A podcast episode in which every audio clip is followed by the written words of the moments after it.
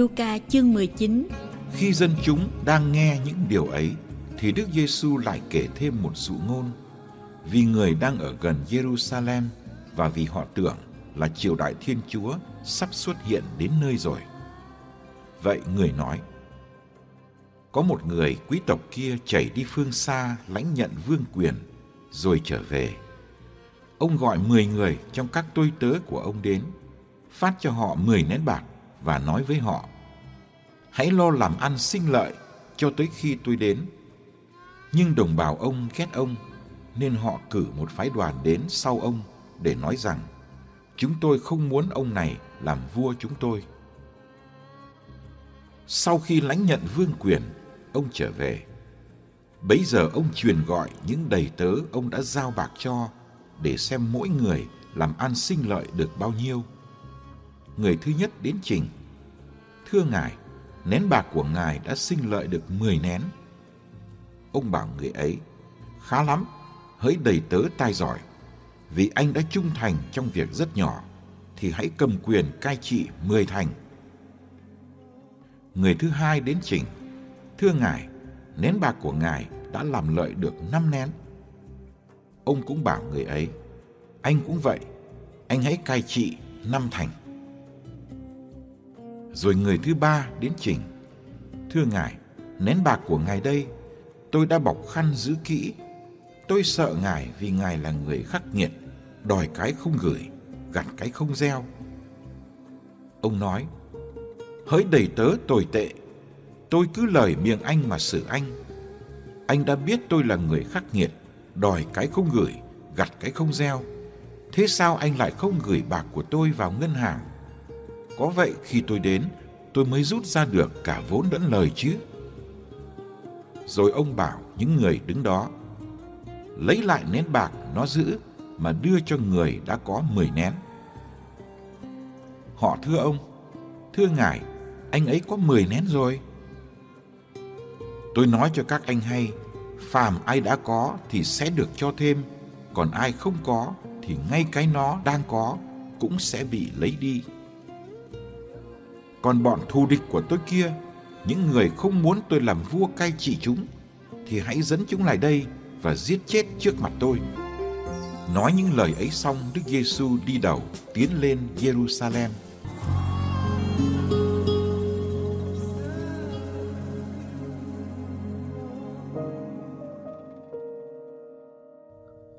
Khi Đức Giêsu đến gần Jerusalem, nhiều người nghĩ rằng nước Thiên Chúa sắp xuất hiện rồi. Họ cho rằng khi Ngài tiến vào thành thánh lẫm liệt như một vị vua, nước ấy sẽ bừng tỏa trọn vẹn trên đoàn dân của Thiên Chúa. Thật ra, nước Thiên Chúa không đến nhanh như họ nghĩ. Đức Giêsu còn phải chịu đau khổ, chết rồi được phục sinh. Sau đó, giáo hội còn phải chờ một thời gian dài.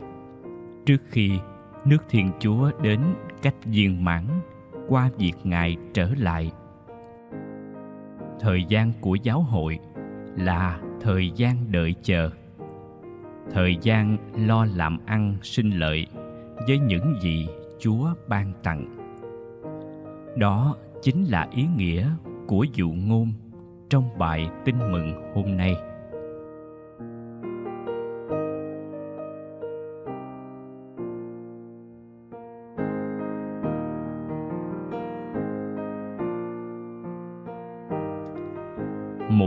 Quý tộc kia đi xa để lãnh nhận vương quyền. Trước khi đi, ông gọi mười người đầy tớ lại và trao cho họ mỗi người một số tiền không lớn lắm là một đồng mina. Ông ra lệnh hãy lo làm ăn sinh lợi cho tới khi tôi đến. Khi nhà quý tộc trở về trong tư cách là vua, ông truyền gọi các đầy tớ lại để họ báo cáo về công việc làm ăn. Hai người đầy tớ đầu tiên đã sinh lợi không ít. Một người được lời thêm 10 đồng, người kia được thêm năm đồng. Hai người được vua ban thưởng rất trọng hậu cho cai trị các thành phố còn người thứ ba, trả lại cho nhà vua đồng mina anh nhận. Thưa ngài, đồng mina của ngài đây, tôi đã giữ kỹ nó trong khăn. Tất cả tội của người đầy tớ này nằm ở thái độ giữ kỹ. Giữ kỹ thì chẳng mất gì, vẫn còn nguyên vẹn. Nhưng giữ kỹ lại không thể làm cho đồng tiền sinh lời. Hơn nữa, giữ kỹ là không vâng lời ông chủ trước khi đi. Hãy lo làm ăn. Người đầy tớ sợ ông chủ vì ông là người nghiêm khắc. Chính vì sợ làm ăn thua lỗ, sợ bị ông chủ trừng phạt mà anh chọn thái độ chắc ăn, là giữ kỹ đồng vốn trong khăn. Thái độ này không được ông chủ, nay trở thành nhà vua chấp nhận. Tại sao anh không gửi tiền của tôi vào ngân hàng? Để khi trở về, tôi mới rút được cả vốn lẫn lời chứ. Ý của chủ là đồng tiền cần phải được đầu tư để sinh lời. Nỗi sợ đã làm cho anh đầy tớ mất đi sự liều lĩnh cần thiết.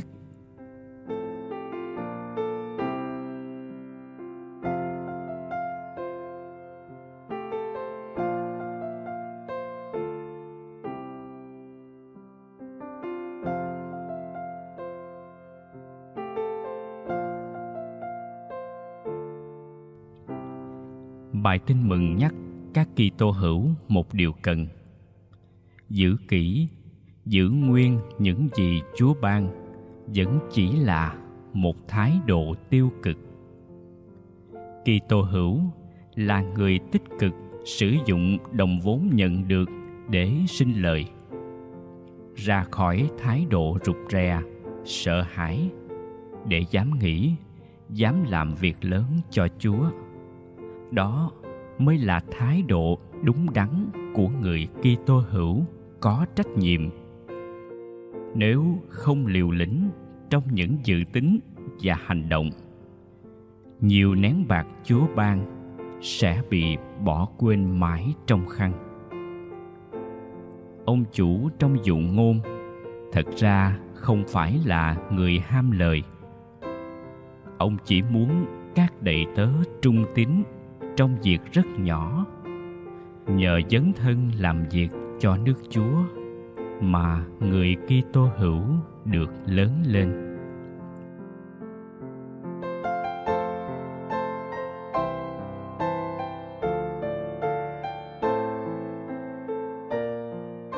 Lạy Chúa Giêsu, xin cho con dám hành động theo những đòi hỏi khắc khe nhất của Chúa xin dạy con biết theo chúa vô điều kiện, vì xác tín rằng chúa ngàn lần khôn ngoan hơn con. Chúa ngàn lần quảng đại hơn con. Và chúa yêu con hơn cả chính con yêu con. Lạy chúa giêsu trên thập giá xin cho con dám liều theo chúa, mà không tính toán thiệt hơn.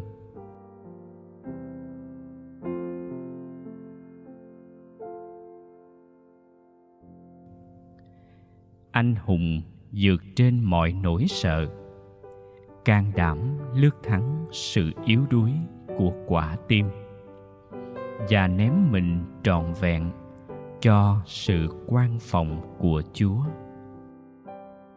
Ước gì khi dâng lên chúa, những hy sinh làm cho tim con rướm máu.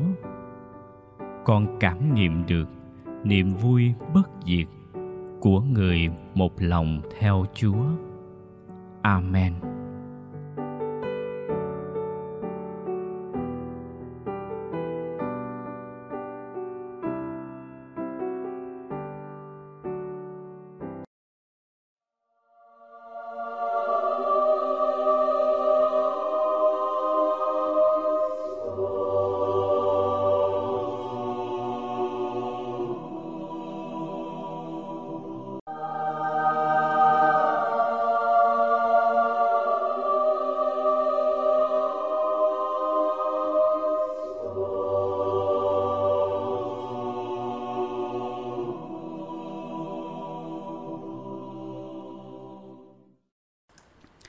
Ngày 22 tháng 11, Thánh Cecilia, thế kỷ thứ ba.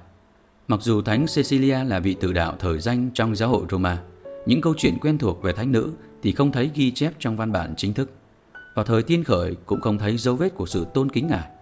Chỉ có một mảnh ghi khắc thời thế kỷ thứ tư có đề cập đến tên của một nhà thờ mang tên thánh nữ và ngày lễ kính được cử hành vào khoảng năm 545. Theo truyền thuyết, Cecilia là một thiếu nữ Kitô giáo của giai cấp quyền quý, kết hôn với một người La Mã tên là Valerian. Cecilia mặc áo nhậm, ăn chay và thường cầu khẩn các thánh, các thiên thần, các trinh nữ xin họ gìn giữ sự trinh tiết của ngài.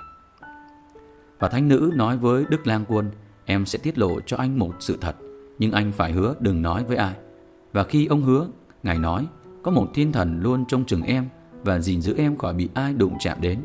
Ông nói, em yêu dấu, nếu đó là sự thật, hãy cho anh thấy vị thiên thần ấy.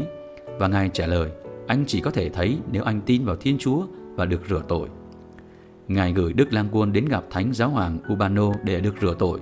Và khi ông trở về nhà, ông thấy Cecilia đang cầu nguyện trong phòng và cạnh đó là một thiên thần với đôi cánh rực lửa, tay cầm hai triều thiên bằng hoa hồng và hoa huệ đặt trên đầu của hai người và biến đi. Sau đó Tiberius, người em của Valerian, bước vào phòng và ông ngạc nhiên khi ngửi thấy mùi hoa hồng, mùi hoa nồng nàn cũng như vẻ mỹ miều của các bông hoa. Khi ông này được kể cho biết các chi tiết của câu chuyện, ông cũng muốn được rửa tội. Sau đó cả hai anh em ông tận tụy hy sinh, chôn cất các vị tử đạo mà thời ấy xảy ra hàng ngày. Dưới quyền tổng trấn Taxius, Anmachius, họ bị bắt và bị đưa ra trước quan tổng trấn. Và khi họ từ chối thờ cúng các tà thần, họ đã bị chém đầu. Trong khi đó, Thánh Cecilia qua lời rao giảng, Ngài đã đưa 400 người trở lại đạo và được Đức Giáo Hoàng Urbano rửa tội. Sau đó, Thánh nữ bị bắt và bị xử tử bằng cách chấn nước cho đến chết. Ngài bị dìm trong bồn nước một ngày một đêm, sau đó quan cho nổi lửa đun sôi bồn nước, nhưng thánh nữ không hề hấn gì.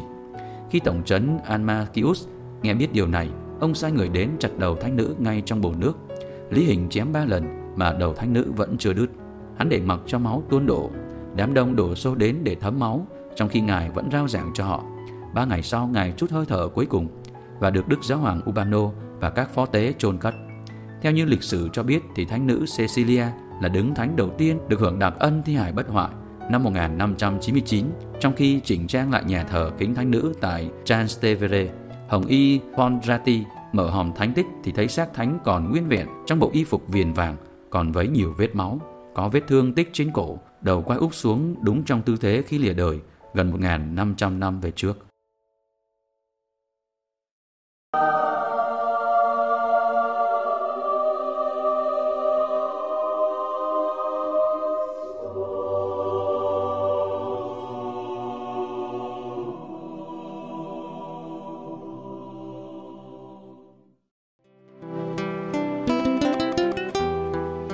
Cảm ơn quý vị đã theo dõi chương trình. Kính chúc quý vị một ngày mới tràn đầy niềm vui và ân sủng của Chúa và mẹ Maria.